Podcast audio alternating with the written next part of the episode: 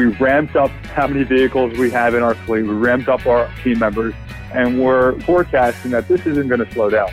That th- this increase in surge will either plateau or keep on growing. So we need to maintain this current flow, whether it's moving products onto the shelf or the lab sampling that we're bringing to the labs or the, the, the cash that we're bringing to the, to the Federal Reserve.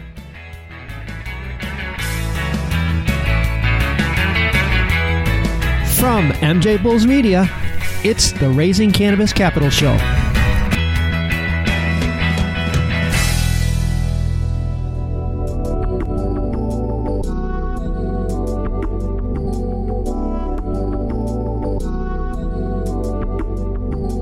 Today on Cannabis and Corona, we have another cannabis entrepreneur whose company is gaining market share during the COVID 19 crisis. Ari Raptis, the CEO of Talaria Transportation. Ari, welcome to the show.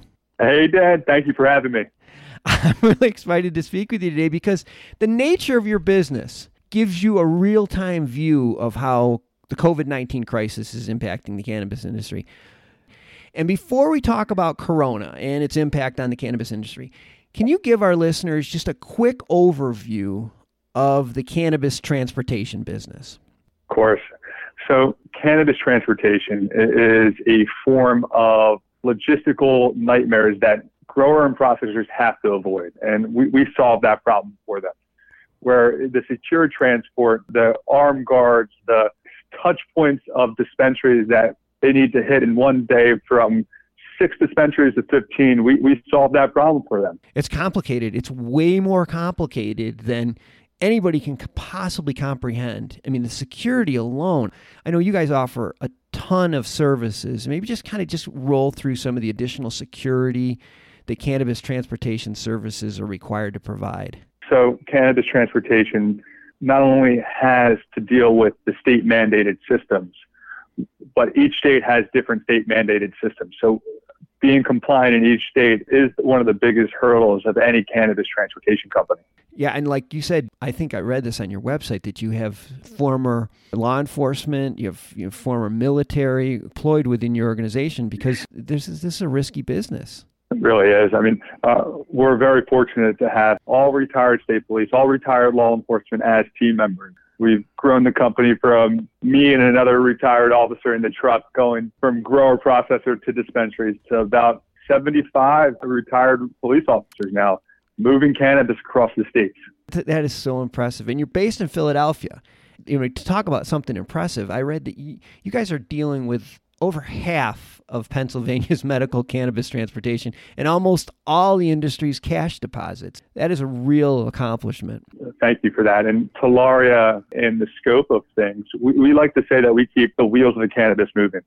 From us transporting that product from the cultivator to the dispensaries, to even the lab samples before that product is able to hit the market, our employees are acting agents of laboratories where we provide samples back to the laboratories that get approved by the state, and then the cultivator can then rightfully sell their product to the dispensaries. So we hit that touch point even before that cannabis leaves as a sellable product. Like I said at the very beginning of the interview, you have so much information just because of all the, uh, like you said, touch points. You know, additionally, you're currently operating in 14 mostly Northeast and Mid Atlantic states. Since the crisis began, have you seen a change in demand or how it's impacting certain sectors of the industry? Oh man, tell me about it. Well, the dispensaries, like the supermarkets, had a run on them, right? Okay. Uh, everyone wanted to stock up and ramp up. So the wheels of the cannabis industry move faster and faster. The run on the supermarkets, the run on the dispensaries was a huge impact since the corona started.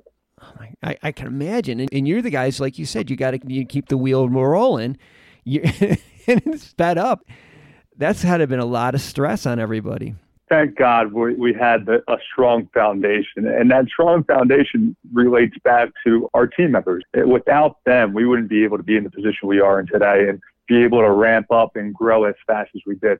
Now, now since the surge, how's things been since the surge? Is it leveled off, or is, is it increased since before? Well, we, we've hired an extra 40% more team members onto the team, and we purchased 30% more vehicles. So we ramped up uh, how many vehicles we have in our fleet. We ramped up our team members, and we're forecasting that this isn't going to slow down. That th- this increase in surge will either plateau or keep on growing. So we need to maintain this current flow, whether it's moving products onto the shelves or the lab sampling that we're bringing to the labs or the, the cash that we're bringing to the Federal Reserve.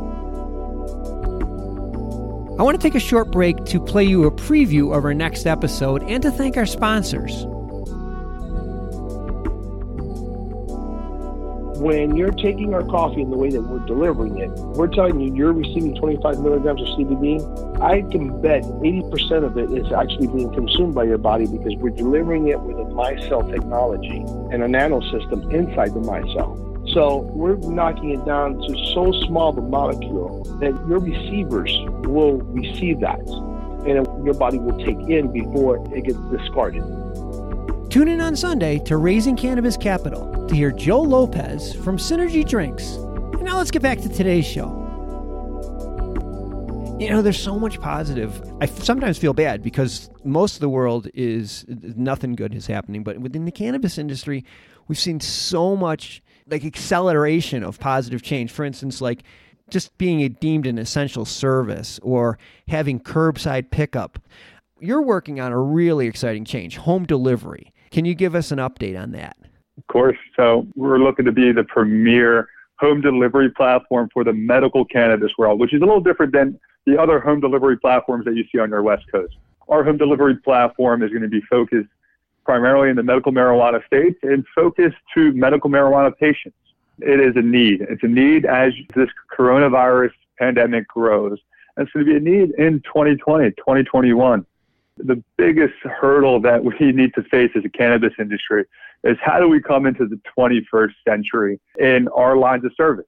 Mm-hmm. In a realm that, if you think about it, we've only been around for X amount of years, but we're in the Stone Age compared to what we can be. And we're in the Stone Age compared to where the rest of the world is from clicking a few buttons and getting product delivered to your home, or even financial institutions not being able to bank cannabis.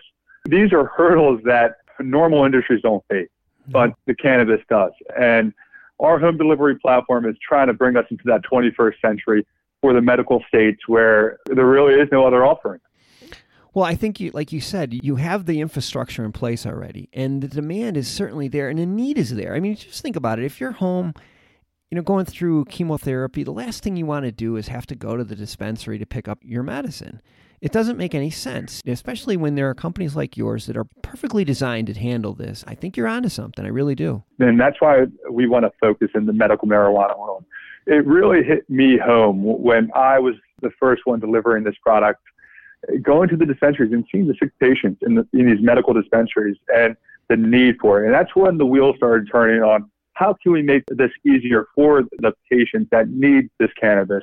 That's where the idea of Melly, mellygo.com came about, where we said, hey, let's, let's find an easier solution. And our tagline with Talaria and then Melly coinciding is delivering health and wellness across your commonwealth. And our mission is to deliver the medicine to the patient and making sure that every patient has the proper medicine that they need to survive. Mm-hmm. Melly is that's the online platform. Is that correct? Mel- Mellygo is our online e-commerce marketplace where medical cannabis is online, where you can get it delivered to your home. Okay, okay. I know it's tough to make plans while you're under the COVID shadow. But you recently expanded to Maryland. Do you have plans for more expansion in 2020? Yeah, of course. So we're thankful to be a part of the medical marijuana program in Maryland. We're an approved courier where we can transport product in Maryland. We already have our financial cash side of the business operating there.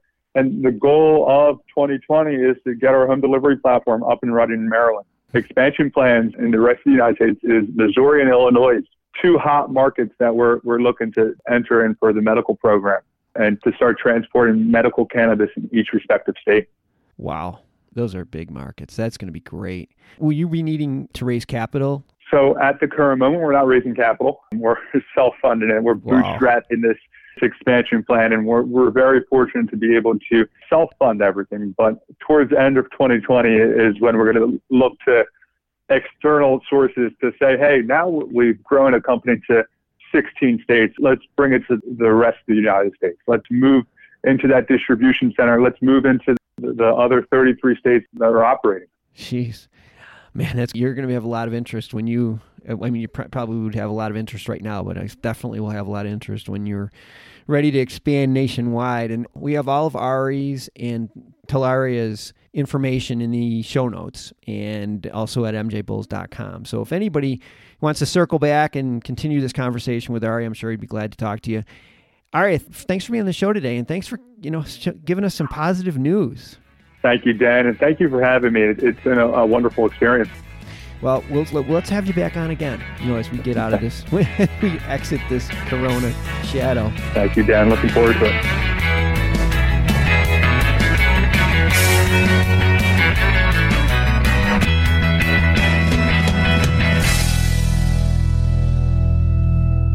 Thanks for listening to today's show.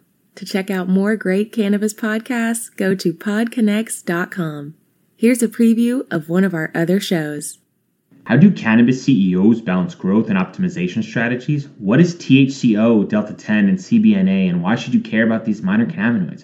And why isn't the endocannabinoid system covered in medical school? Most people think they're up to date in trends in the cannabis industry, but they're about six weeks behind. Learn about what is truly next in the cannabis space by joining myself, Brian Fields, and Kellen Finney every week on the Dime Podcast and, of course, on PodConnects.